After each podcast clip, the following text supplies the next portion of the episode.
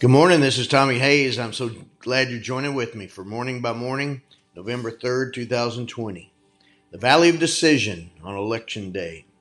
Good morning, Lord Jesus. Be Lord of my heart and all my desires, Lord of my mind and all my thoughts, Lord of my will and all my choices. This morning from Joel chapter 3. Multitudes, multitudes in the valley of decision. For the day of the Lord is near in the valley of decision.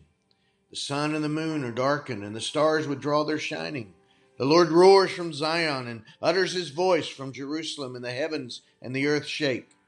But the Lord is a refuge for his people, a stronghold for the people of Israel.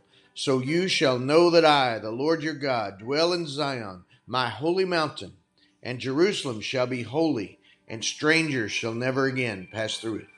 In that day the mountains shall drip sweet wine, and the hills shall flow with milk, and all the stream beds of Judah shall flow with water.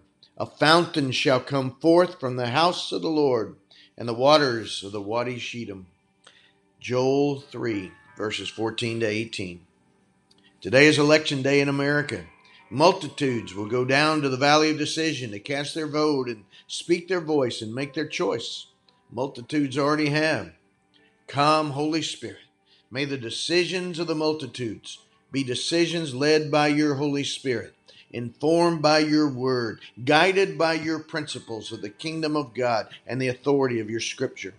May they be decisions for life and not death, for blessing and not cursing, exalting your ways in our land as one nation under God.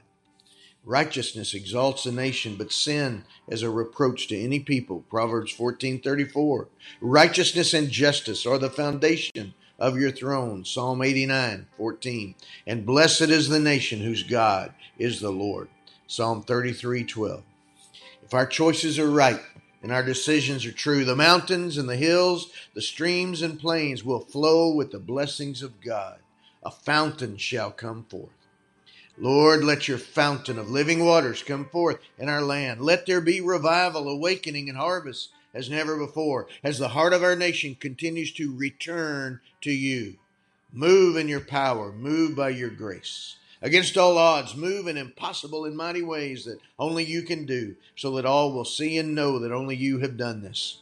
For nothing is impossible with God. Luke 137. And with God all things are possible. Matthew 19:26. On this day of decision, may your multitudes remember as we pray in faith for our land that all things are possible for those who believe.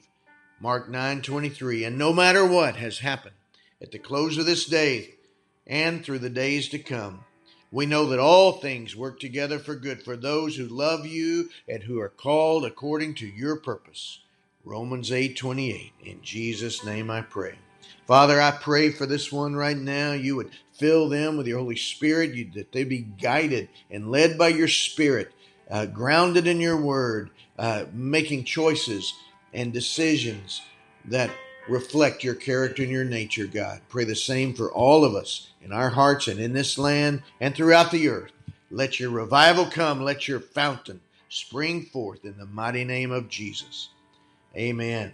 God bless you, my friend. You have a great day.